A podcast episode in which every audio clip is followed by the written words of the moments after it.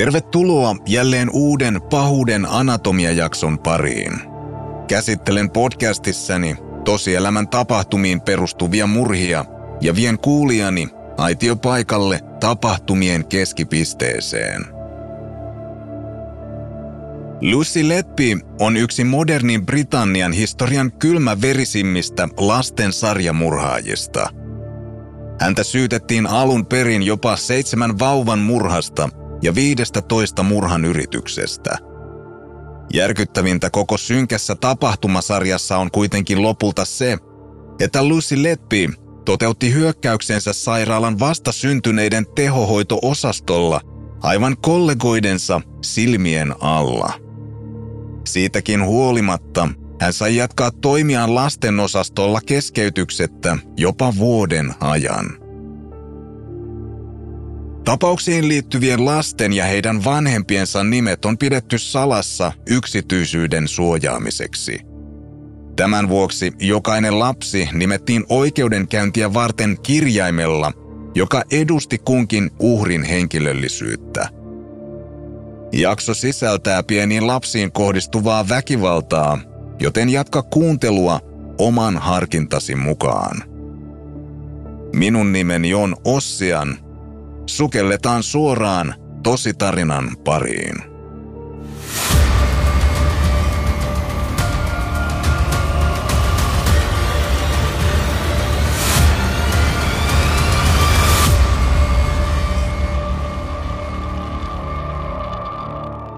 Lucy Letby syntyi 4. tammikuuta 1990 pienessä Herefordin kaupungissa Keski-Englannissa – Keskiluokkainen perhe tuli taloudellisesti hyvin toimeen ja vanhempiensa rakastavan huomion keskipisteenä Lucy eli lapsuutensa ilman suurempia vastoinkäymisiä.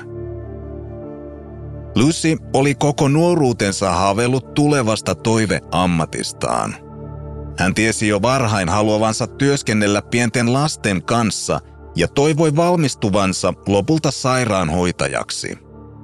Hänen oma syntymänsä oli ollut varsin vaikea, jonka takia Lucy tunsi syvää kiitollisuutta hänen henkensä pelastaneita sairaanhoitajia kohtaan. Ystävän mukaan tämä ajatus oli sinetöinyt nuoren tytön kutsumuksen, jonka siivittämänä hänen kaikki tekonsa tähtäsivät kohti perimmäistä tavoitetta. Uraa lastensairaanhoitajana – Varttuessaan Lucy aloitti sairaanhoitajakoulutuksensa Chesterin yliopistossa. Opintojensa aikana hän suoritti kolmen vuoden harjoittelunsa työskennellen Liverpoolin naisten sairaalassa sekä Countess of Chesterin sairaalassa. Työskentelyjaksojen aikana Lucy sai käytännön harjoitusta tulevasta työstään. Saatuan opintonsa viimein päätökseen syyskuussa 2012, Lucy aloitti perehdytysjaksonsa sairaanhoitajana Countess of Chesterin sairaalan vastasyntyneiden osastolla. Työhön johdatusvaiheen aikana sairaanhoitajat saivat tietoa organisaation käytännöistä ja hoitoon liittyvistä prosesseista ennen kuin he saivat täyden pätevyyden ja saattoivat toimia itsenäisinä sairaanhoitajina – Harjoittelujakson lopulla Lucy osallistui myös koulutusohjelmaan, joka opasti hoitajia työskentelemään vastasyntyneiden yksikön sairaimpien vauvojen parissa. Lucy suoriutui tehtävistään erinomaisesti. Häntä kuvailtiin työlleen omistautuneeksi sairaanhoitajaksi, joka suhtautui rooliinsa vakavasti – hän esiintyi jopa paikallisessa lehdessä vuonna 2013 julkaistussa henkilöstöprofiilissa, jossa kertoi olevansa vastuussa monenlaisten eri tasoista tukea tarvitsevien vauvojen hoitamisesta ja nauttivansa heidän edistymisensä seuraamisesta ja perheidensä tukemisesta. Maaliskuussa 2014 Lucy suoritti perehdytyksensä loppuun jonka myötä hän oli viimein pätevöitynyt työskentelemään vastasyntyneiden osastolla tehohoitoa tarvitsevien vauvojen kanssa. Valmistumisen myötä hän saattoi viimein toimia itsenäisesti muiden erikoistuneiden sairaanhoitajien rinnalla. Countess of Chesterin vastasyntyneiden osasto koostui yhteensä noin 30 erikoistuneesta sairaanhoitajasta ja seitsemästä erikoislääkäristä, joiden voimin kyettiin antamaan ympärivuorokautista hoitoa lukemattomille pienille vauvoille viikon jokaisena päivänä. Useat näistä lapsista olivat syntyneet jopa useita viikkoja etuajassa tai kärsivät esimerkiksi synnytyksen aiheuttamista komplikaatioista ja tarvitsivat siten jatkuvaa tarkkailua ja erikoissairaanhoitoa. Äärimmäisen haavoittuvasta tilastaan huolimatta vauvojen selviytymisennuste oli erittäin korkea – tehokkaan ja ammattitaitoisen hoidon sekä hyvän teknologisen varustuksen ansiosta sairaalassa menehtyi tuhannesta lapsesta vain alle kaksi. Countess of Chesterin vastasyntyneiden osasto koostui neljästä erillisestä yksiköstä, jotka oli numeroitu yhdestä neljään. Osastot kolme ja neljä oli tarkoitettu vastasyntyneille jotka tarvitsivat erityishoitoa, mutta joiden tila ei ollut kriittinen, ja numero kaksi oli tarkoitettu vauvoille, jotka tarvitsivat tehostettua valvontaa. Osasto yksi oli tarkoitettu kaikkein kriittisimmässä tilassa oleville lapsille, jotka vaativat jatkuvaa valvontaa ja erikoissairaanhoitoa. Jokaisessa yksikössä kullekin lapselle nimettiin oma hoitaja – joka oli vastuussa kyseisen vauvan hoidosta oman työvuoronsa ajan. Lucy Letby ehti työskennellä lastenosaston tehohoitoyksikössä noin vuoden ajan, kunnes lasten kuolleisuus ja hengenvaarallisten tilanteiden määrät alkoivat yllättäen lisääntyä jyrkästi. Ennen vuotta 2015 Countess of Chesterin sairaalassa menehtyneiden vauvojen määrä oli tilastollisesti samansuuntainen kuin muissakin yhdistyneen kuningaskunnan sairaaloissa, joten yhtäkkisille tapauksille oli aluksi vaikeaa löytää järkevää selitystä. Kaikkia tapauksia kuitenkin yhdisti lopulta yksi tekijä. Tämä on Lucy Letbin tarina.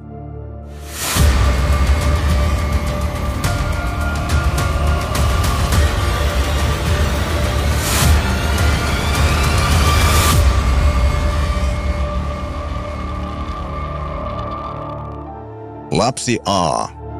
8. kesäkuuta 2015. Ensimmäinen hyökkäys.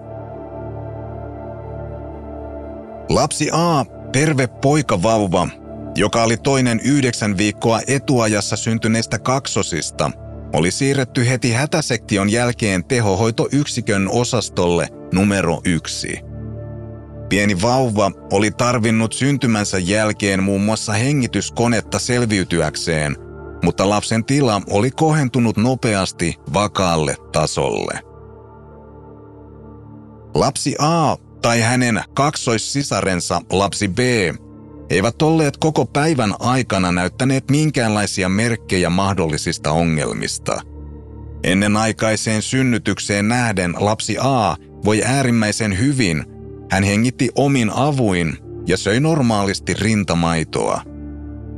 Vakaasta tilastaan huolimatta, pieni vastasyntynyt vauva oli äärimmäisen haavoittuva ja vaati siten jatkuvaa tarkkailua.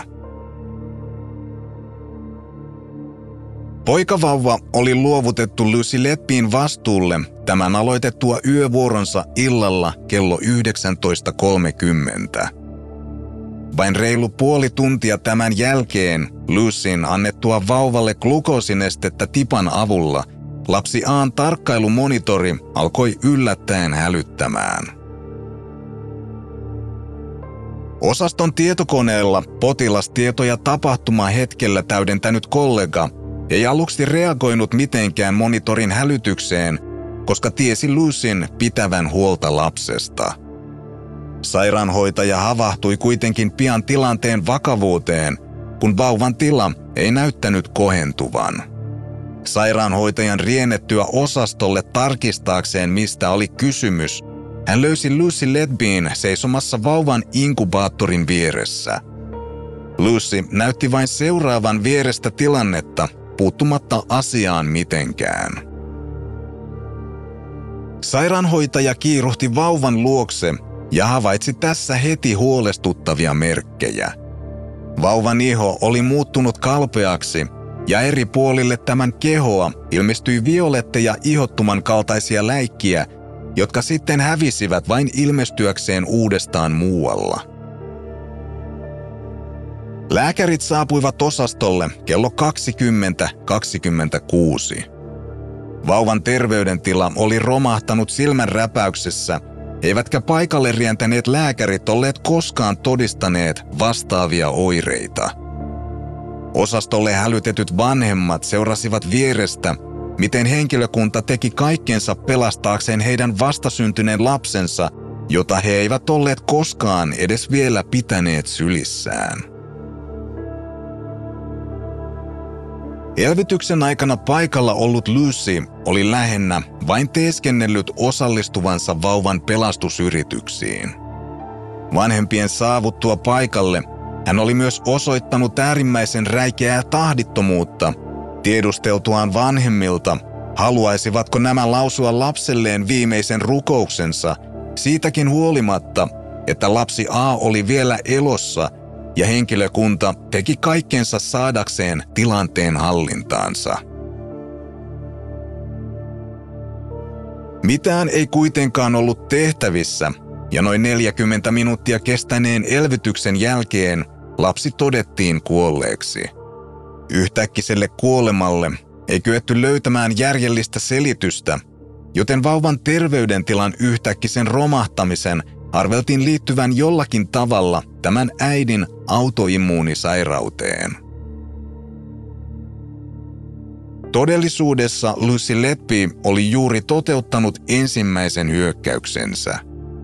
Hän oli miltei heti vuoronsa alettua glukoosiliuosta antaessaan injektoinut vauvan verenkiertoon ilmaa ja aiheuttanut pienokaiselle hengenvaarallisen tilan.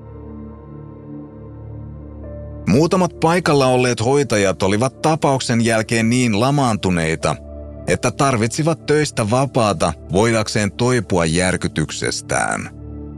Lucy ei kuitenkaan halunnut pitää työstään taukoa, vaan pyysi esimieheltään mahdollisuutta jatkaa välittömästi työskentelyä seuraavan lapsen kanssa. Lapsi B. 9. kesäkuuta 2015, noin vuorokausi edellisen hyökkäyksen jälkeen. Lapsi B, joka oli lapsi Aan kaksoissisar, oli syntynyt sinisenä ja tarvinnut elvytystä heti sektion jälkeen. Nyt reilu vuorokausi myöhemmin lapsen tila oli kuitenkin vakaa ja tilanne näytti varsin lupaavalta.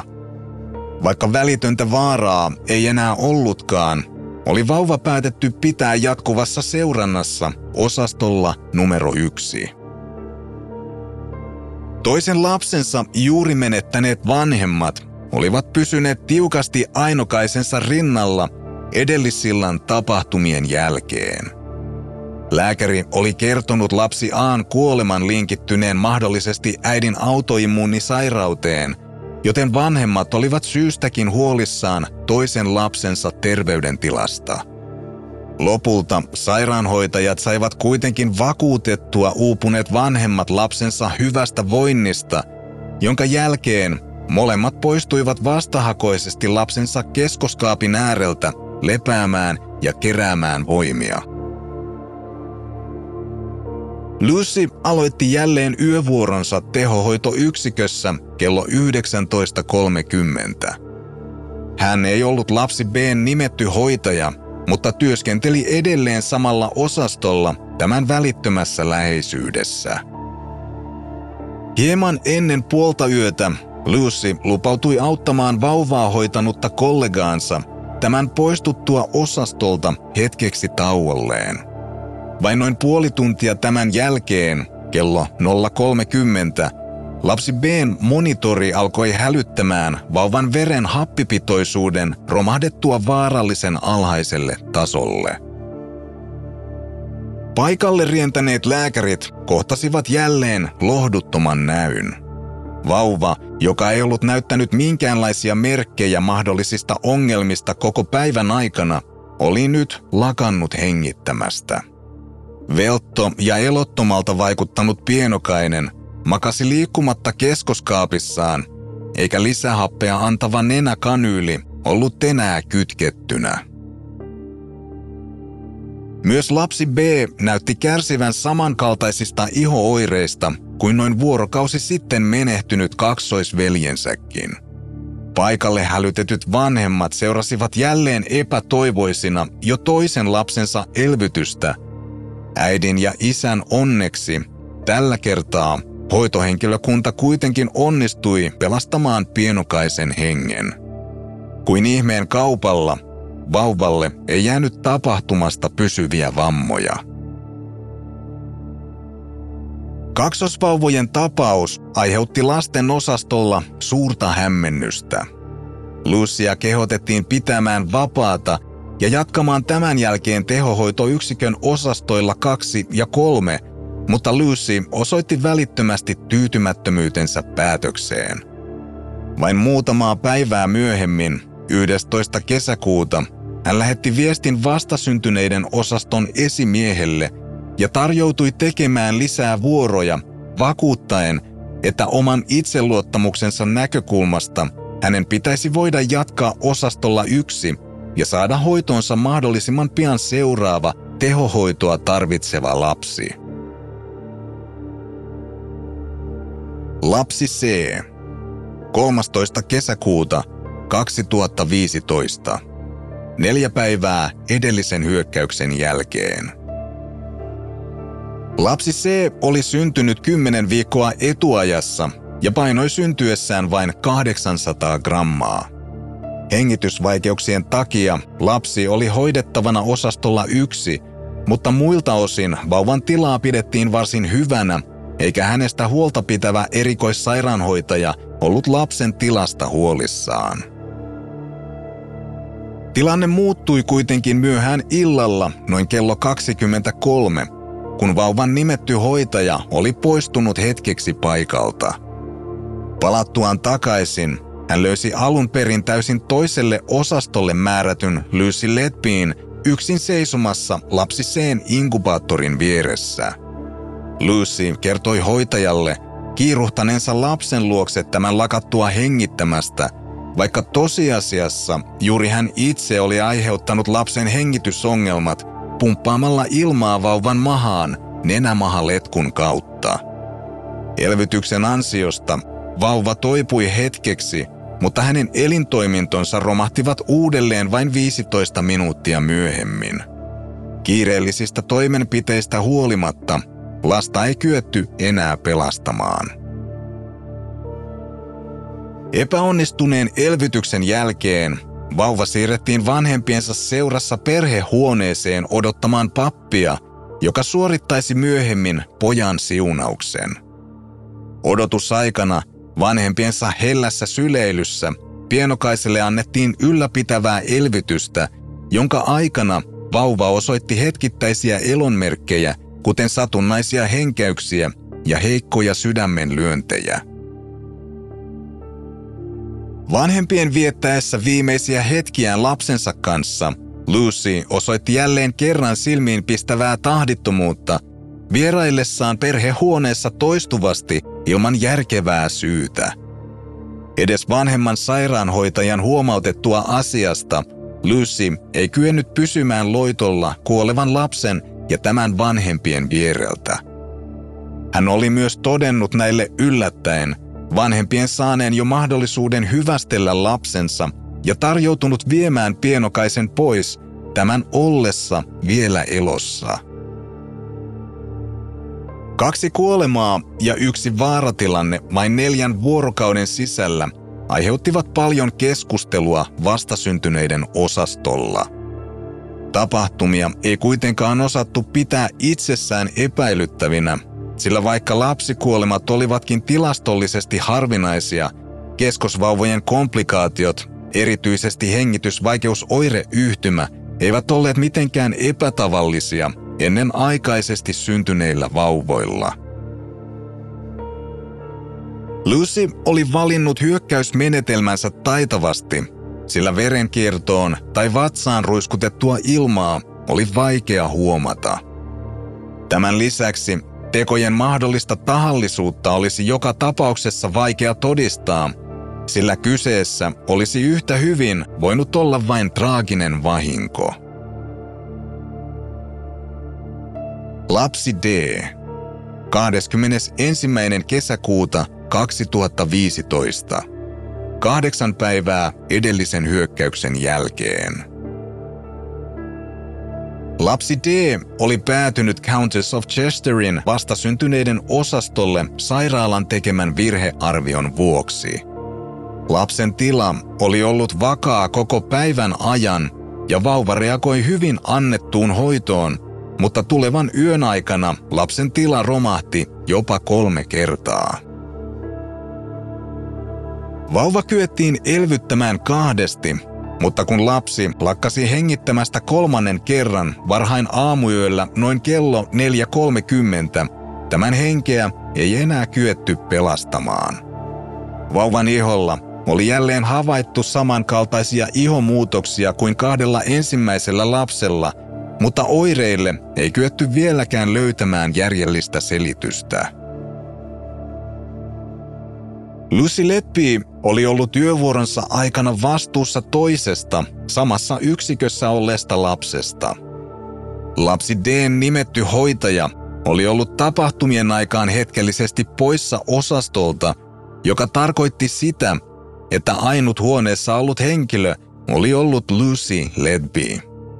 Hän oli tuolloin ruiskuttanut vauvan verenkiertoon jälleen ilmaa ja osallistunut sitten vauvan elvytysyrityksiin. Lapsen kuoleman jälkeen Lucy lähetti kollegoilleen useita tekstiviestejä, joissa kertoi uskovansa lapsen kuolleen luonnollisiin syihin. Tekstiviestikeskustelut olivat itse asiassa kuolemien jälkeen toistuva kaava, joiden avulla Lucy yritti tuoda esille kokemansa järkytystä ja kerätä työkavereiltaan sympatiaa esittämällä itse uhria. Ensimmäinen varoitus. Toinen heinäkuuta 2015. Normaalisti Countess of Chesterin sairaalassa tapahtui pienten vauvojen kuolemia alle kaksi vuodessa. Nyt lapsia oli menehtynyt muutamien viikkojen sisällä jo kolme mukaan lukien yksi vauva, joka oli pelastunut vain täpärästi. Kaiken tämän lisäksi henkilökunnalla ei ollut toistaiseksi minkäänlaista käsitystä siitä, mikä kuolemat oli aiheuttanut.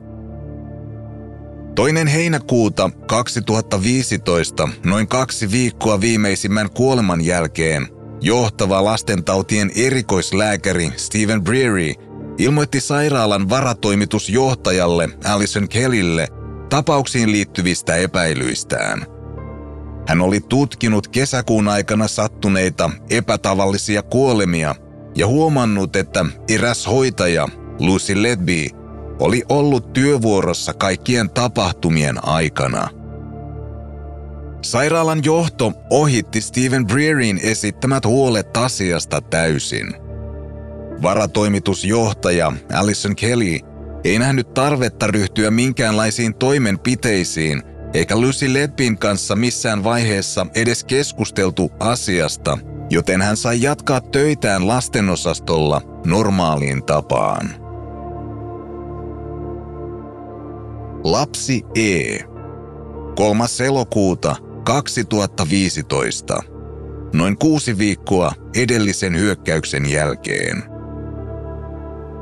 Lapsi E oli toinen kaksosista, joiden oli alun perin tarkoitus syntyä Liverpoolin naisten sairaalassa, mutta tilan puutteen takia synnytys siirrettiin Countess of Chesterin sairaalaan.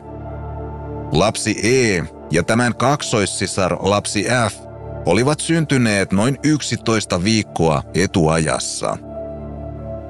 3. elokuuta 2015 yövuoronsa aloittanut Lucy Ledby nimettiin lapsi Een ja tämän kaksoissisaren hoitajaksi. Vanhemmat, jotka viettivät suuren osan ajastaan osastolla lastensa vierellä, kertoivat myöhemmissä lausunnoissaan kokeneensa Lucyn jatkuvan läsnäolon epämiellyttäväksi. Äidin mukaan Lucy oli jatkuvasti pyörinyt heidän ympärillään, vaikka tällä ei tuntunut olevan mitään järkevää tekemistä. Myöhemmin illalla äiti poistui hetkeksi lapsensa viereltä käydäkseen sairaalan kahviossa. Palattuaan takaisin vastasyntyneiden osastolle, vauva oli alkanut itkemään äänekkäästi ja äiti huomasi tämän suusta vuotavan runsaasti verta. Lucy oli äidin poissa ollessa injektoinut jälleen vauvan verenkiertoon ilmaa ja käsitellyt kovakouraisesti lapselle asetettua nenämahaletkua, aiheuttaen vauvalle tahallisesti voimakasta verenvuotoa. Hätääntynyt äiti löysi Lucy Ledbin osaston tietokoneen ääreltä ja vaati tätä tarkistamaan lapsensa terveydentilan. Lucy ei kuitenkaan reagoinut naisen painostukseen, vaan istui täysin rennosti aloillaan yrittäen rauhoitella hysteeristä äitiä. Hän vakuutti naiselle lapsen olevan täysin kunnossa ja kertoi tälle verenvuodon johtuvan todennäköisesti vain kurkun takaosaa ärsyttäneestä syöttöletkusta. Hän kertoi lääkärin pian saapuvan osastolle ja kannusti äitiä jättämään asian heidän hoidettavakseen toteamalla, luota minuun, olen sairaanhoitaja. Lapsi Een tila huononi nopeasti. Vauva oksensi suuria määriä verta, jonka myötä menetti jopa neljänneksen verestään. Useat paikalle rientäneet lääkärit kertoivat myöhemmin, etteivät olleet koskaan nähneet näin voimakasta verenvuotoa lapsi Een kokoisella pienellä vauvalla. Lääkärit tekivät kaikkensa pelastaakseen vauvan hengen, mutta kaksi tuntia kestäneen epätoivoisen taistelun jälkeen lääkärit totesivat vauvan veren happipitoisuuden olevan täysin riittämätön ja elvytys lopetettiin yöllä kello 1.23. Lapsi E menehtyi lopulta 17 minuuttia myöhemmin vanhempiensa sylissä. Vauvan kuoleman jälkeen Lucy yritti peitellä jälkiään parhaansa mukaan. Hän laati muun muassa harhaanjohtavia hoitokertomuksia, poisti potilastiedoista äidin aikaisemman käynnin osastolla ja väitti sitten valheellisesti ollensa toisessa yksikössä tapahtumien aikaan. Tämän lisäksi hän keräsi jälleen sympatiaa kollegoidensa kanssa käymissään tekstiviestikeskusteluissa ja totesi, että järkyttävä tilanne olisi voinut tapahtua kenelle tahansa. Traumatisoituneet vanhemmat eivät halunneet lapselleen suoritettavan ruumiin avausta eikä lääkäreille jäänyt lopulta muuta mahdollisuutta kuin myöntyä vaatimukseen. Tarkemman diagnoosin puuttuessa vauvan määriteltiin kuolleen suolistosairauteen, joka oli melko yleinen terveysongelma ennenaikaisilla vauvoilla. Lapsi F. 4. elokuuta 2015. Vuorokausi edellisen hyökkäyksen jälkeen. Lapsen F-vanhemmat olivat koko aamupäivän ajan yrittäneet saada vauvalleen siirtoa toiseen sairaalaan. Tilan puutteen takia vaihtoehdot olivat kuitenkin vähissä, joten lapsi jäi Countess of Chesterin sairaalaan hoitoon osastolle numero kaksi – Vanhemmat olivat yhä poissa tolaltaan ensimmäisen lapsensa vuorokauden takaisesta menetyksestä ja yrittivät parhaansa mukaan pitää itsensä kasassa. Lucy oli aloittanut yövuoronsa osastolla hieman aikaisemmin illalla. Lapsi F ei kuitenkaan ollut hänen nimetty potilaansa. Vauvan tila oli ollut vakaa koko päivän ajan, eikä tämän yleisessä terveydentilassa ollut havaittu huolta aiheuttavia merkkejä. Vauvan tila alkoi kuitenkin heikentyä nopeasti illalla kello 21 jälkeen, kun Lucy oli jälleen ollut yksin osastolla. Lucy Letby oli tällä kertaa muuttanut toimintatapaansa injektoimalla lapselle määrättyyn TPN-ravintopussiin insuliinia, joka aiheutti vauvalle äkillisen verensokerin laskun. Paikalle kiiruhtaneet lääkärit yrittivät parhaansa mukaan stabiloida pienokaisen tilan, mutta toimenpiteistä ei näyttänyt olevan minkäänlaista apua. Vanhempien onneksi vauvan tila alkoi kuitenkin nopeasti parantua lääkärin poistettua lapsen kanyyliin kytketyn ravintoinfuusion ja kuin ihmeen kaupalla lapsi selviytyi tapauksesta hengissä. Myöhemmin vauvalta otetun verinäytteen tulokset vahvistivat korkeat insuliinipitoisuudet, mutta toistaiseksi kukaan ei osannut arvata, miten hengenvaarallinen tilanne oli päässyt syntymään. Lucy sai siis edelleen jatkaa rauhassa toimiaan Countess of Chesterin vastasyntyneiden osastolla. Lapsi G. 7. syyskuuta 2015 noin kuukausi edellisen hyökkäyksen jälkeen. Lapsi G oli syntynyt Arrow Parkin sairaalassa 15 viikkoa etuajassa. Äiti oli saapunut vastaanotolle voimakkaiden kipujen takia ja synnyttänyt lapsensa yksin sairaalan WC-tiloissa.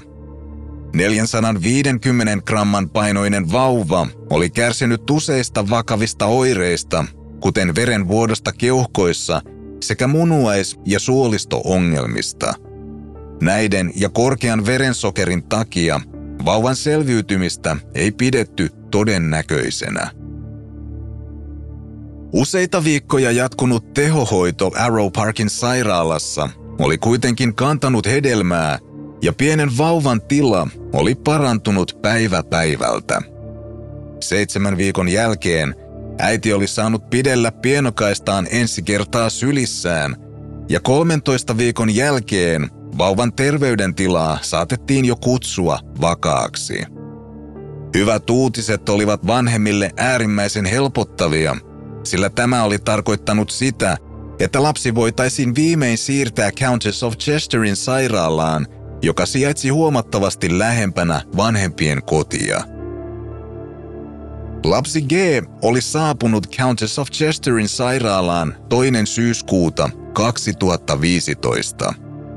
Vauva oli ollut hoidettavana tehohoitoyksikön osastolla numero kaksi, eikä lapsen voinnissa ollut havaittu ongelmia.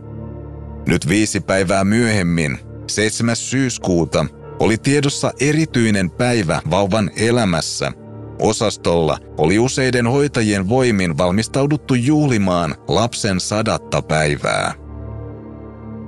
Lucy Letby oli työskennellyt päivävuorossa miltei viiden viikon ajan, eikä tuona aikana sairaalan vastasyntyneiden osastolla ollut tapahtunut uusia epämääräisiä kuolemia. Päivävuorot olivat todennäköisesti olleet liian riskialttiita hyökkäyksien toteuttamiseksi – mutta nyt Lucy saapui lasten osastolle illalla kello 20 aloittaakseen jälleen yövuoronsa.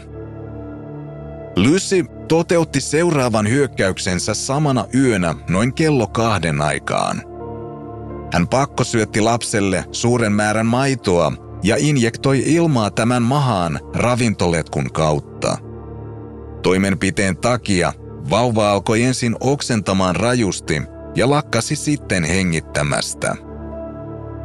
Paikalle saapuneet lääkärit ryhtyivät jälleen kerran kiireellisiin toimenpiteisiin pelastaakseen vauvan hengen.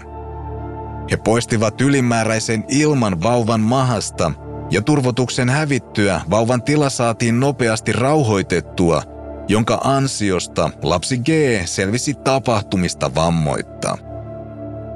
Lääkärit olettivat tehneensä virheellisiä tulkintoja lapsen terveydentilasta joten vauva päätettiin siirtää hoitoon takaisin Arrow Parkin sairaalaan. Heillä ei ollut aavistustakaan, mikä oli saattanut aiheuttaa äkillisen romahduksen, ja olettivat, että vauvan terveydentila oli alkanut taantua. Arrow Parkin sairaalassa lapsen tila kuitenkin koheni välittömästi, ja vain kahdeksan päivän tehohoitojakson ja tarkkailun jälkeen lapsi G päätettiin siirtää takaisin Countess of Chesterin vastasyntyneiden osastolle. Vauva saapui uudestaan Countess of Chesterin sairaalaan 21. syyskuuta 2015. Lapsen terveydentilan katsottiin olevan tällä kertaa niin hyvällä tasolla, että hänet päätettiin sijoittaa hoitoon osastolle numero neljä. Myöhemmin samana yönä lapsi alkoi kuitenkin jälleen oirehtimaan samaan tapaan kuin edelliselläkin kerralla. Lapsi oksensi voimakkaasti ja veren happipitoisuus romahti nopeasti. Vauvan tila saatiin kuitenkin toistamiseen rauhoitettua, kun lääkärit poistivat jälleen ylimääräisen ilman lapsen mahasta. Lapsi G oli sisukas taistelija. Vauva oli jo kaksi kertaa osoittanut sinnikkyytensä ja nyt osastolle yksi siirretyn lapsen tila oli jälleen saatu vakaaksi. Tarkkailumonitoreihin kytketty lapsi oli jälleen jatkuvassa seurannassa, mutta kaikkien yllätykseksi vauvan tila romahti uudestaan vain kaksi tuntia myöhemmin. Lapsi selvisi tapahtumasta hengissä, mutta vammautui vakavasti, sillä hapen puute oli aiheuttanut lapselle CP-vamman. Nykyään kahdeksan vuoden ikäinen lapsi on näkövammainen hän ei kykene kävelemään ja tarvitsee ympärivuorokautista hoitoa vanhemmiltaan. Tässä vaiheessa monenkirjavat juorut alkoivat toden teolla kiertää sairaalan käytävillä.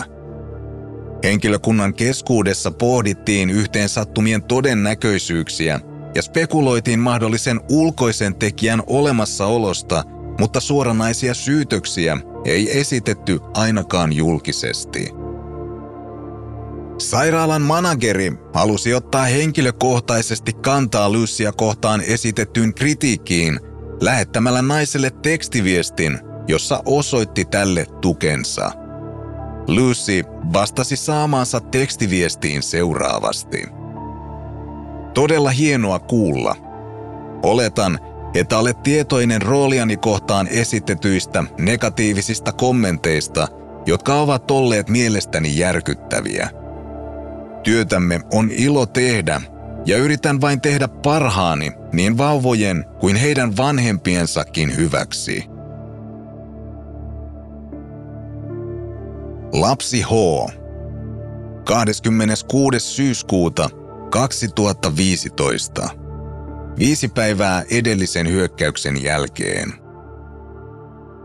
Lapsi H lakkasi hengittämästä yöllä ensimmäisen kerran noin kello 23 Lucyn ollessa jälleen yövuorossa.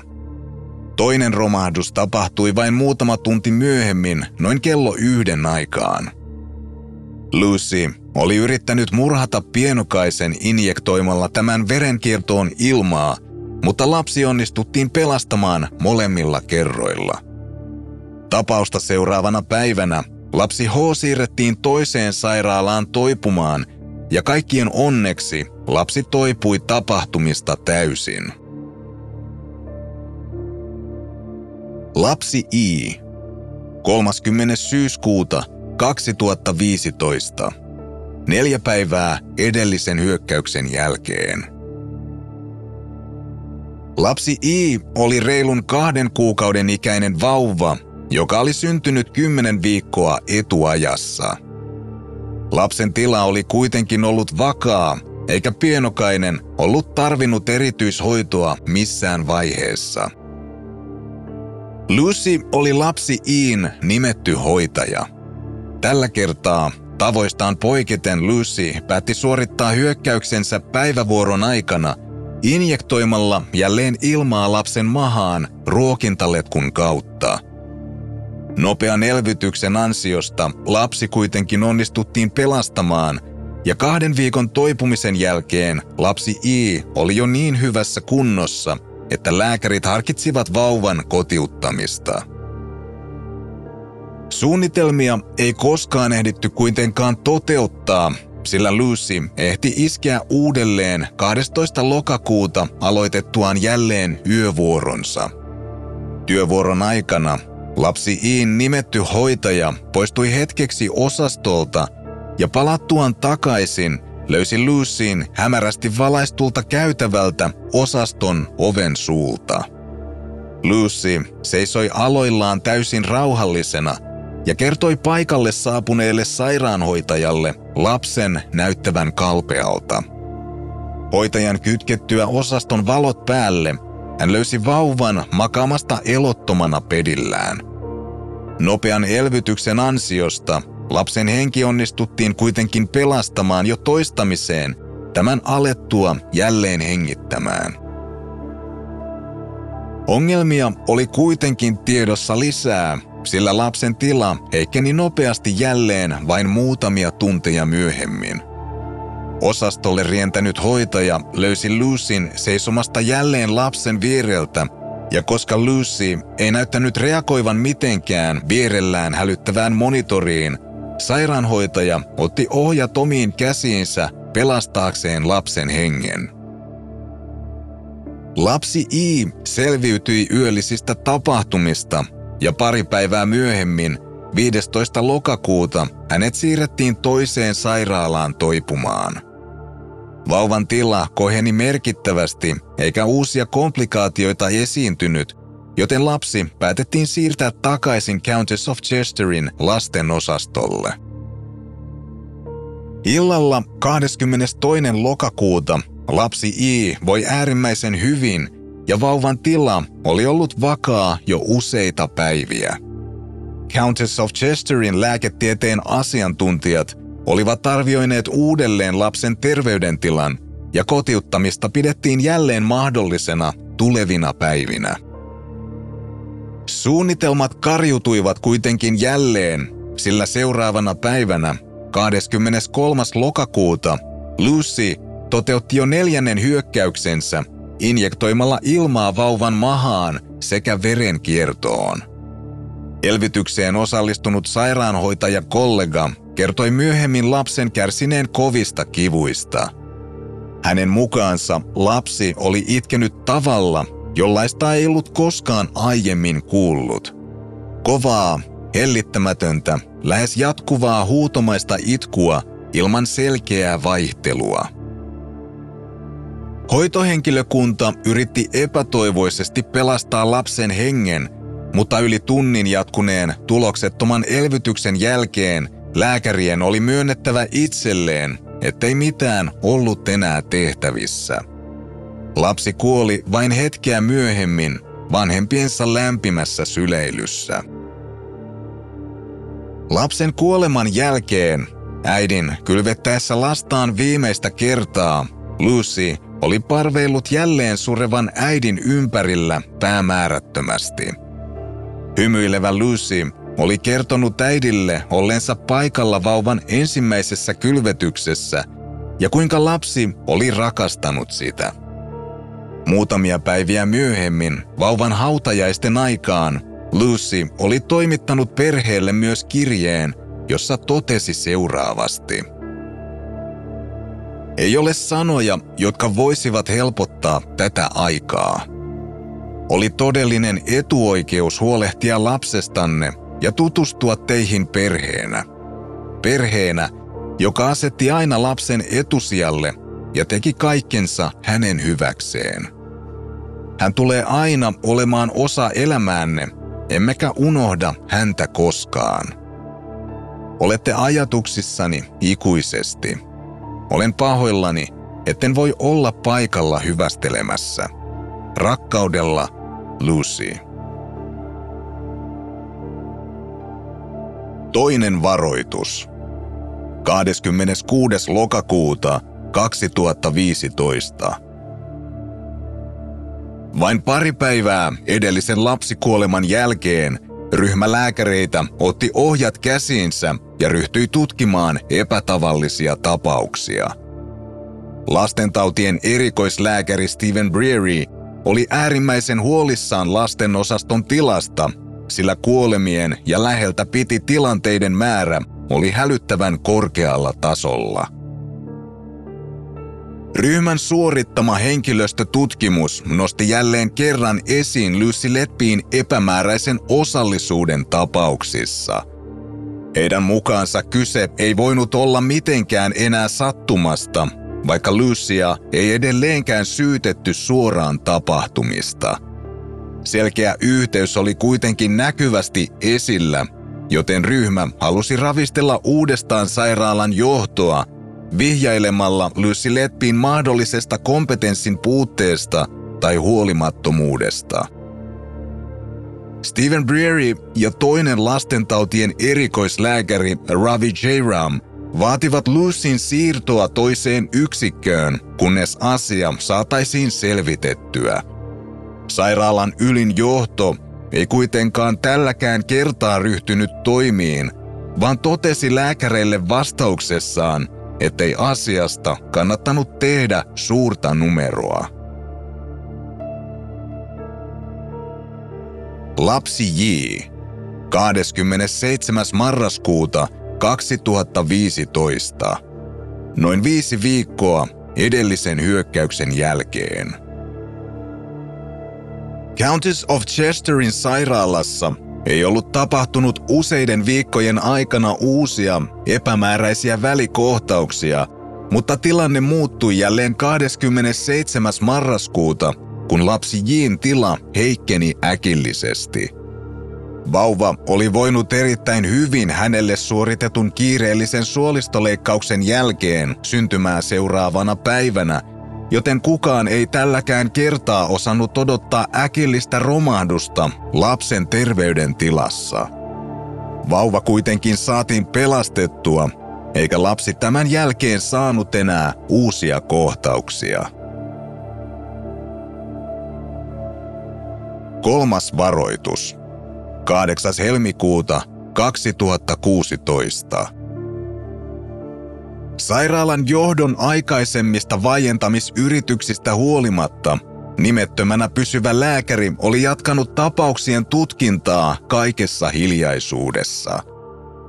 Hänen tilaamansa tarkastelu osoitti lukuisia yhtäläisyyksiä kesäkuun 2015 jälkeen tapahtuneissa kuolemantapauksissa – Lääkäri oli tutkinut erityisesti lapsien iholla kohtauksien aikana havaittuja ihottuman kaltaisia reaktioita.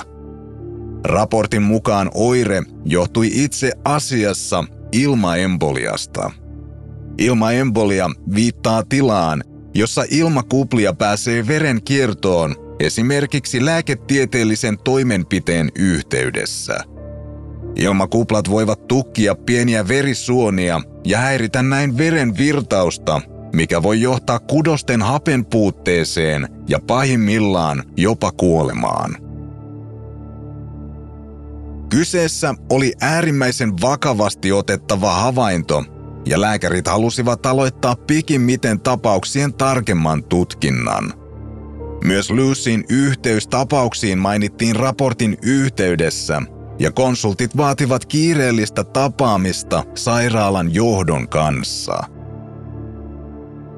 Loputtomat spekulaatiot ja huhut olivat kiertäneet sairaalan käytävillä jo useiden viikkojen ajan.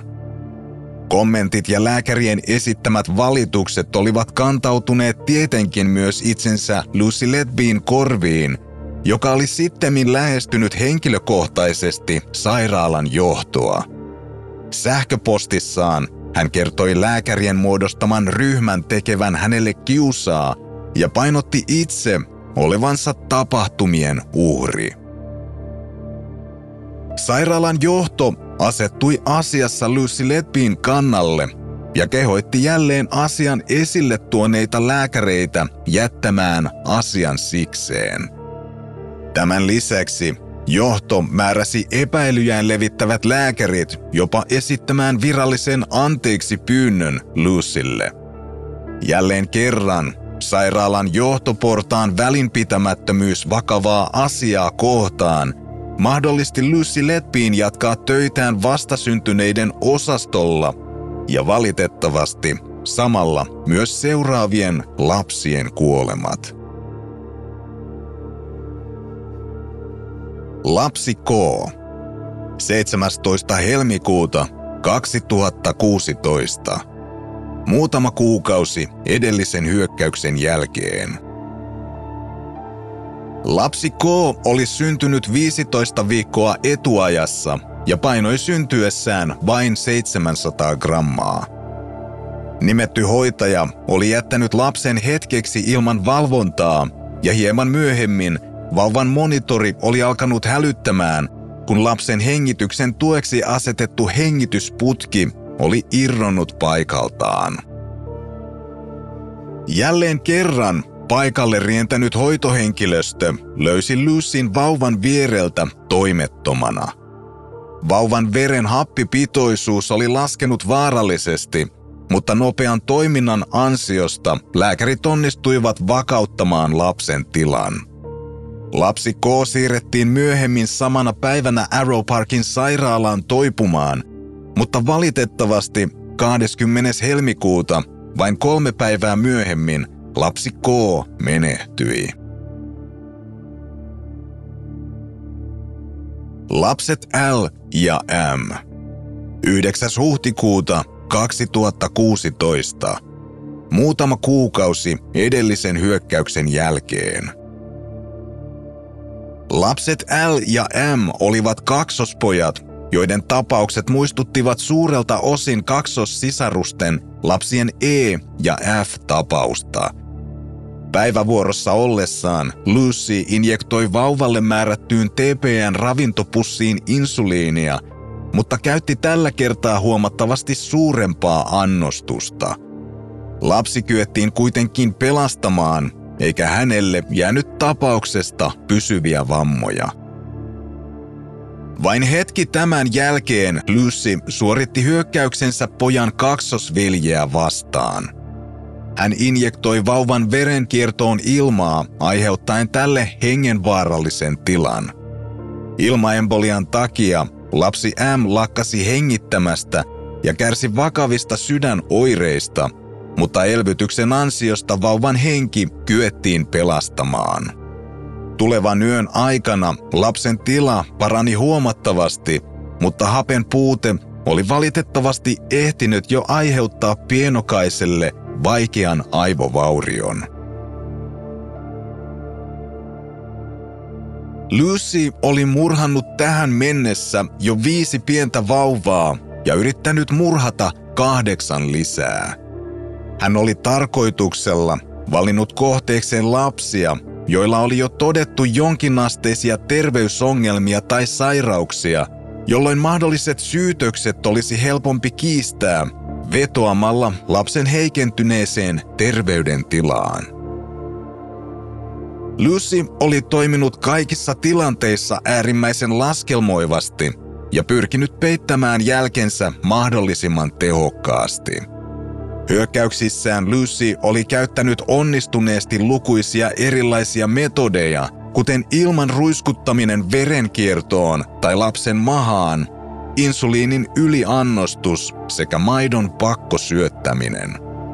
Tämän lisäksi hän oli suorittanut toimenpiteensä mahdollisuuksien mukaan vain öisin, kun paikalla oli vähemmän henkilökuntaa ja vanhemmat eivät olleet osastolla. Synkästä kaksoiselämästään huolimatta Lucy vaikutti ulospäin täysin normaalilta. Hän oli toistaiseksi onnistunut huijaamaan lähes kaikkia kollegojaan, jotka pitivät tätä välittävänä ja rakastavana hoitajana sekä ystävänä.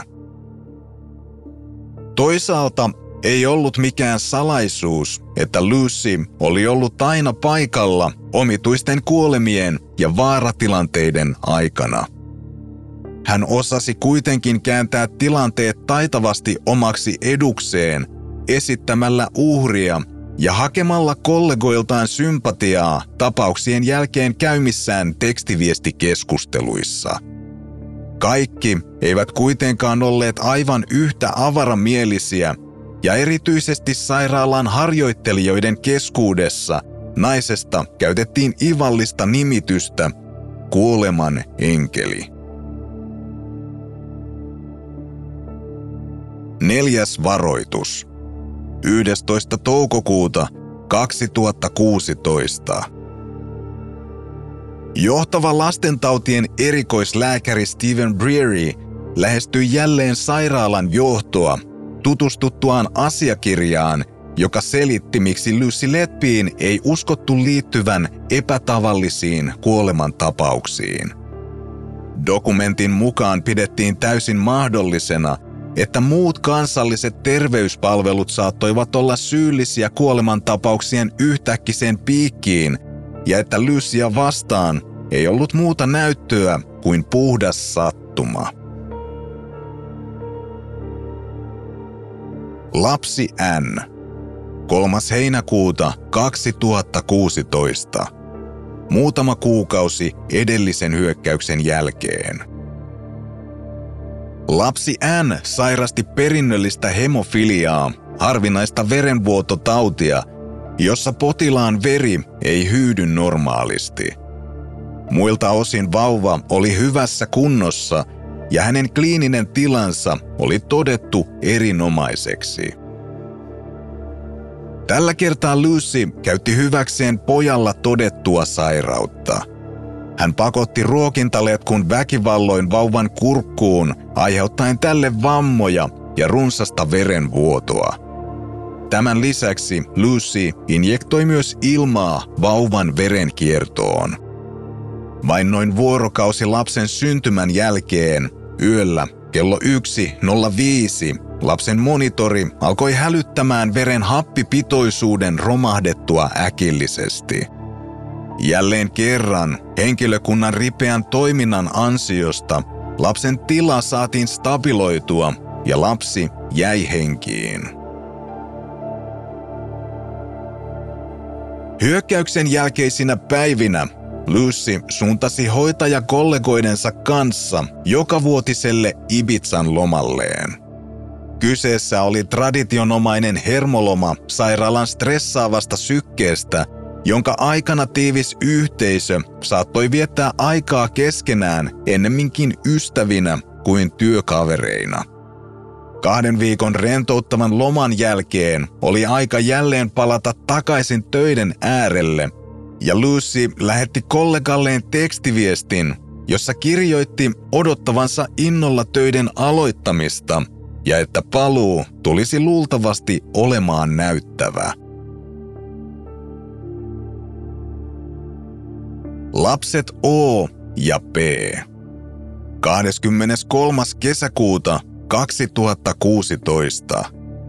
20 päivää edellisen hyökkäyksen jälkeen. Näyttävä paluu ei todella ollut pelkkää puhetta. Lucy oli saanut työvuoronsa alussa vastuulleen kolmosiin kuuluvat kaksi vastasyntynyttä sisarusta, jotka vaativat jatkuvaa tarkkailua ja erikoissairaanhoitoa. Lapsi On tila oli ollut vakaa, mutta tilanne muuttui iltapäivällä Lucyn jäätyä kahden vauvan kanssa – Lucy injektoi jälleen ilmaa vauvan verenkiertoon sekä tämän mahaan lapselle asennetun ruokintaletkun kautta. Yrityksistä huolimatta lasta ei enää kyetty pelastamaan, vaan pienokainen menehtyi ilmaembolian aiheuttamiin komplikaatioihin.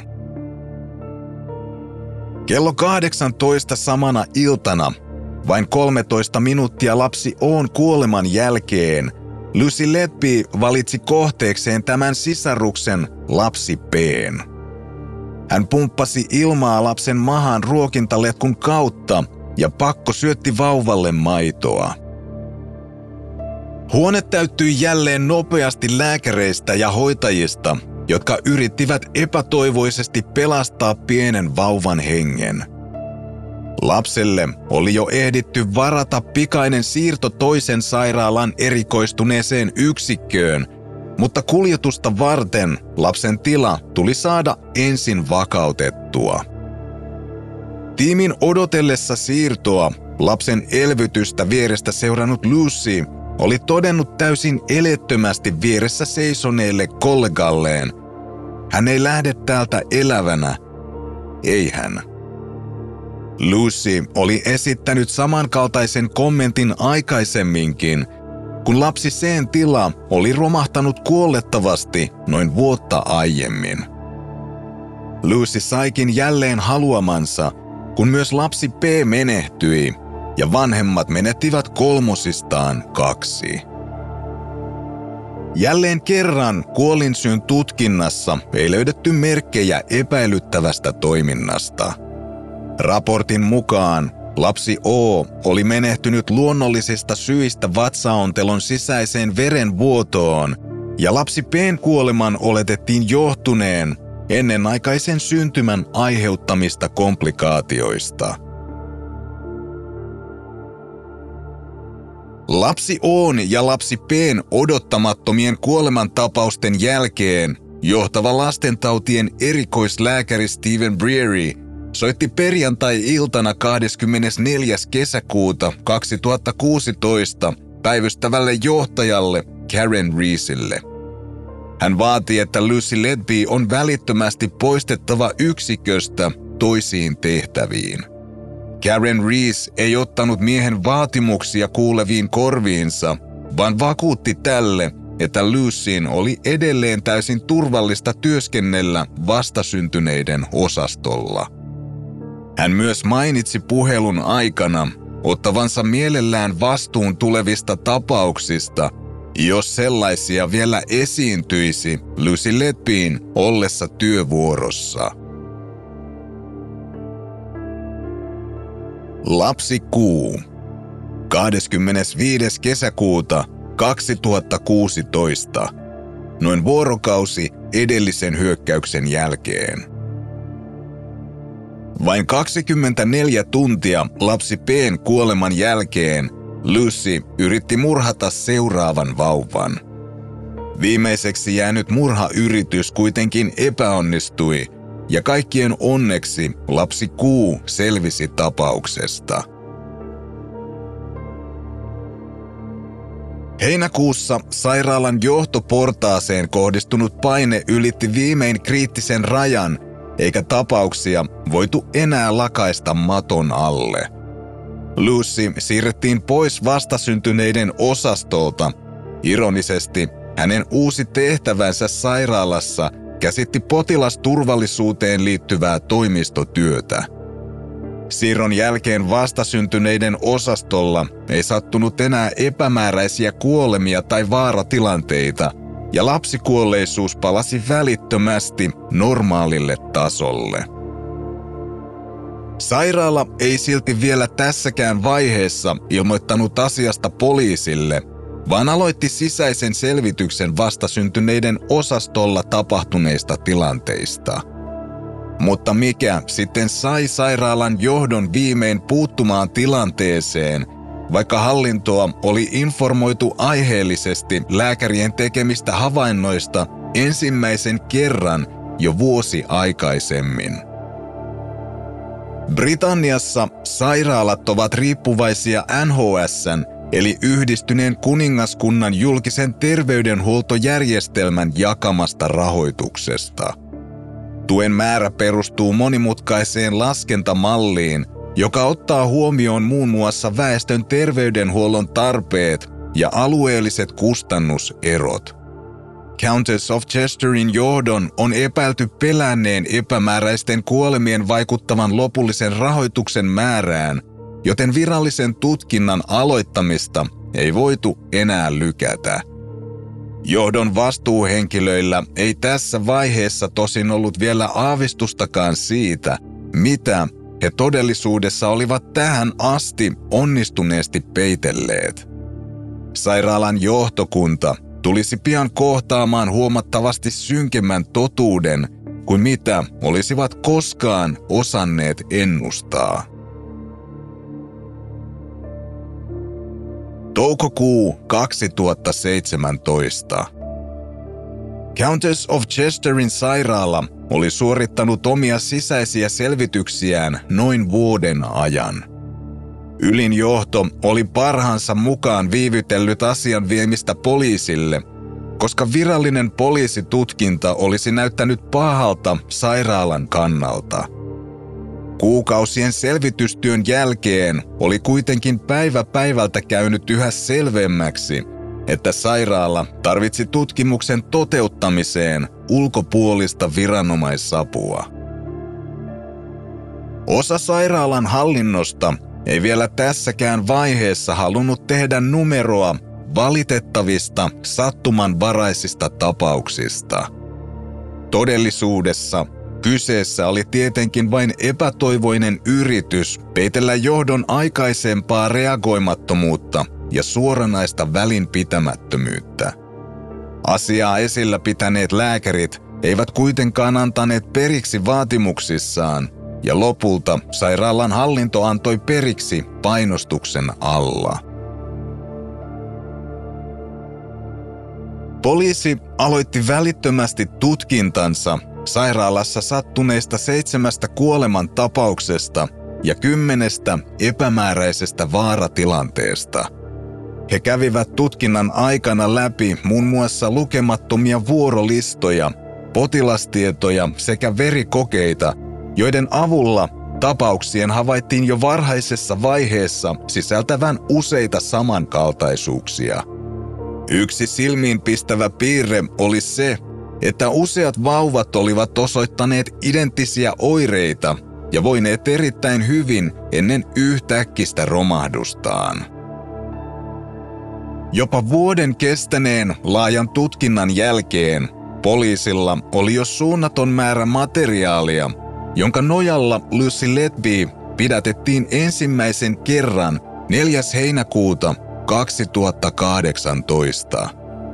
Noin kello kuuden aikaan aamulla poliisit saapuivat Lucyn kotitalolle, jossa kohtasivat viranomaisille oven avanneen silminnähden järkyttyneen naisen – Reilun kymmenen minuutin jälkeen Lucy kuljetettiin käsiraudoissa tunnuksettoman poliisiauton kyytiin.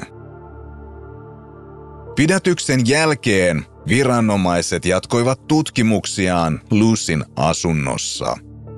Etsintöjen yhteydessä Lucyn makuuhuoneesta ja autotallista löydettiin useita täyteen kirjoitettuja sekavalta vaikuttavia muistilappuja ja merkintöjä – ne sisälsivät suurimmaksi osaksi sattumanvaraista ajatuksen virtaa, jotka ainakin osittain tuntuivat olevan kuin eräänlainen tunnustus. Kirjoitukset sisälsivät muun muassa seuraavia poimintoja. Olen paha, minä tein sen. En ansaitse elää. Tapoin heidät tahallani, koska en ole tarpeeksi hyvä – Kukaan ei saa koskaan tietää, mitä tapahtui ja miksi. Minä tapan itseni. Apua. Lucy Letbin asunnosta löydettiin myös satoja lääketieteellisiä asiakirjoja, jotka liittyivät uhreihin. Viranomaiset uskoivat Lucyn säilyttäneen osan dokumenteista itsellään jonkinlaisena muistona – myös hänen puhelimestaan löydettiin kuvia muun muassa surunvalittelukorteista ja kirjeistä, joita Lucy oli lähettänyt lasten vanhemmille. Poliisin suorittamassa teknisessä tutkinnassa selvisi hieman myöhemmin myös eräs toinen silmiinpistävä johdonmukaisuus, joka näytti yhdistävän kaikkia kuoleman tapauksia – Lucy oli nimittäin tehnyt jopa satoja uhrien vanhempiin kohdistuvia Facebook-hakuja. Aikaleimojen avulla hakujen ajankohdat kyettiin linkittämään tapauksiin, aivan kuin Lucy olisi halunnut seurata lähietäisyydeltä vanhempien surua. Lucy kuitenkin kielsi jyrkästi kaikki syytökset liittyen murhaepäilyihin ja murhien yrityksiin. Hän vakuutti syyttömyyttään väittäen, ettei hänellä ollut taavistustakaan, mitä lapsille olisi voinut tapahtua, ja riittävien todisteiden puuttuessa Lucy Letby oli vapautettava.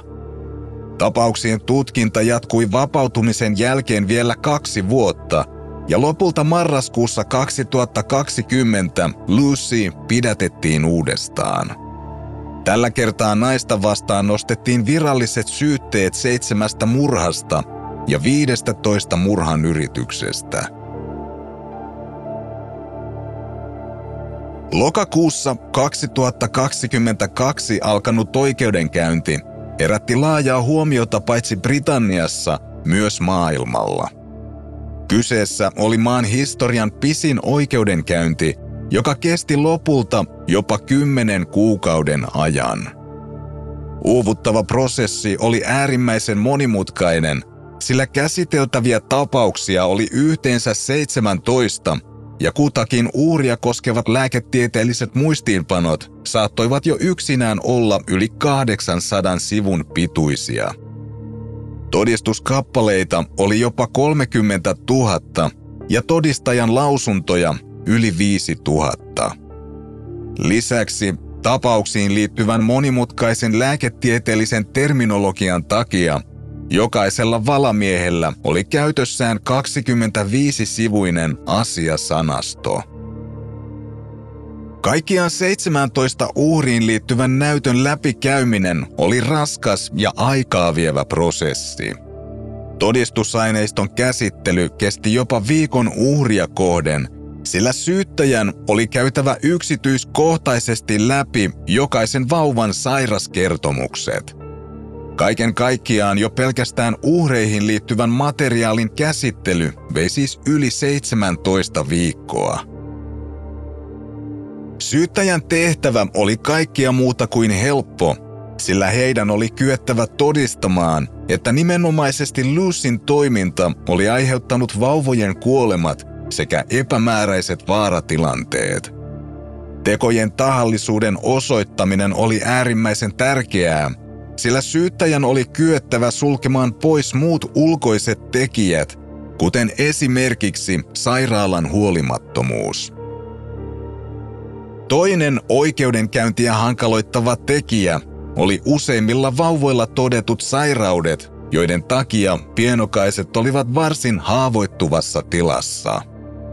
Syyttäjän oli kyettävä siten todistamaan, että tapaukset eivät johtuneet vauvojen terveysongelmista, vaan Lucyn itse suorittamista tahallisista toimista. Oikeudenkäynnin aikana esitetyt sairaskertomukset tukivat syyttäjän väitteitä tahallisesta sabotaasista. Tämän lisäksi oikeudessa esiintyneet lääketieteen asiantuntijat kumosivat aikaisemmin tehtyjen kuolinsyytutkimuksien tulokset luonnollisista kuolemista.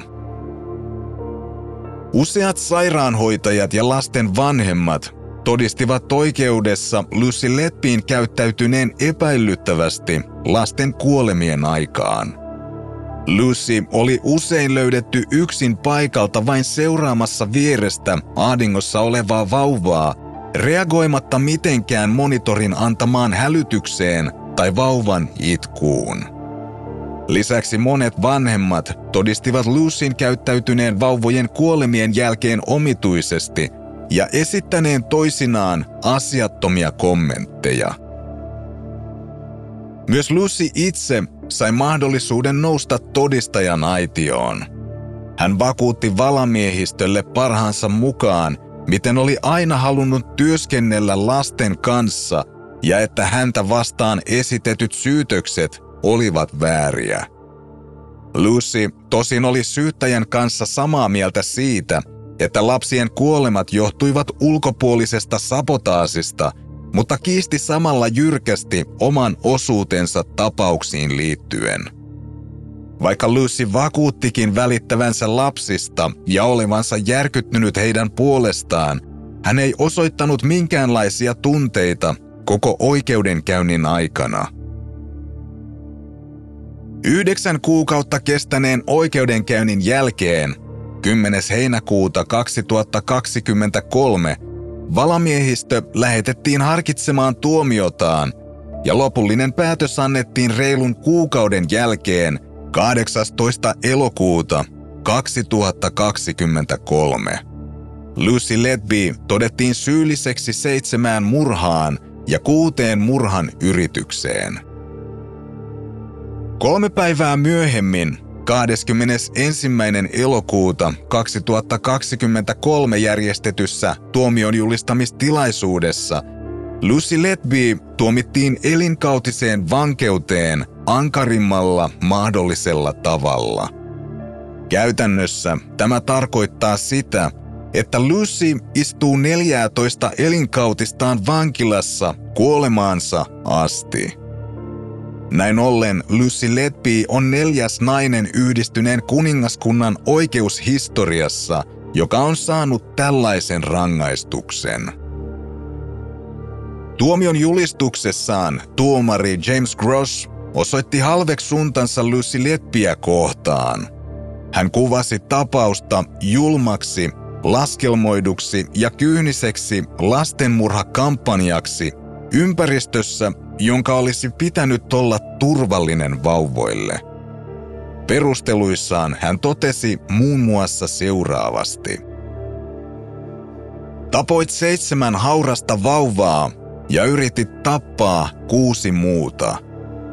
Jotkut uhreistasi olivat vain päivän tai kahden ikäisiä. Kaikki heistä olivat erittäin haavoittuvassa tilassa. Teidän käsissänne harmittomista aineista, kuten ilmasta, maidosta, tiputusnesteestä tai insuliinista, tuli tappavia. Käytitte väärin oppejanne aiheuttaen harmia, surua ja kuolemaa. Koska rikostesi vakavuus on poikkeuksellisen suuri, vietät koko loppuelämäsi vankeudessa – Lucy suorittaa tällä hetkellä elinkautistaan vankilan muurien suojissa, mutta hänen tapauksensa on kaikkea muuta kuin loppuun käsitelty. Poliisi nimittäin tutkii ainakin 30 muuta Countess of Chesterin sairaalassa tapahtunutta epäilyttävää tapausta. Varsin huomionarvoinen seikka on myös se, että Lucyn lopetettua työskentelynsä Countess of Chesterin sairaalassa yksikössä on tapahtunut vain yksi kuoleman tapaus seitsemän vuoden aikana. Vaikka valamiehistöä pyydettiinkin harkitsemaan vain seitsemää murhasyytettä, Countess of Chesterin vastasyntyneiden osastolla tapahtui yhteensä 13 vauvakuolemaa Lucy Letbin viimeisen työvuoden aikana – Lucy Letbin osuus näihin tapauksiin on epäselvä, mutta tutkinnan mukaan hän oli työvuorossa kaikkien kuoleman tapauksien aikana. Tämän lisäksi Lucy Letby työskenteli myös Liverpoolin naisten sairaalassa vuosien 2012-2015 välisenä aikana. Kyseisen harjoittelujakson aikana tapahtuneet lapsikuolemat ovat niin ikään tutkinnan kohteena. Poliisin mukaan on täysin mahdollista, että Lucy Letpiä vastaan voidaan nostaa uusia syytteitä näiden lisätutkimusten tuloksena. Työmäärä on valtava, sillä kaiken kaikkiaan viranomaiset käyvät läpi yli 4000 lapsen tietoja. Lucy Letpin tuomitsemisen jälkeen Yhdistyneen kuningaskunnan hallitus on määrännyt riippumattoman tutkinnan murhiin liittyvistä olosuhteista. Terveydenhuolto- ja sosiaalihuoltoministeriö ilmoittivat, että tutkimuksessa selvitettäisiin kuoleman tapauksiin ja vaaratilanteisiin liittyvät olosuhteet, mukaan lukien se, miten lääkäreiden esiin tuomia huolenaiheita käsiteltiin sairaalan johdossa. Lucy Letby jää kiistatta Britannian rikoshistoriaan yhtenä kylmäverisimmistä lasten sarjamurhaajista. Massiivisesta tutkinnasta ja oikeudenkäynnistä huolimatta suurin tapaukseen liittyvä kysymys jää silti todennäköisesti avoimeksi ikuisiksi ajoiksi, sillä vastauksen tietää vain Lucy itse. Mikä sai Lucy Letpiin toteuttamaan julmat murhat? Siinä kaikki tällä kertaa. Kiitos seurastasi. Kuulemiin.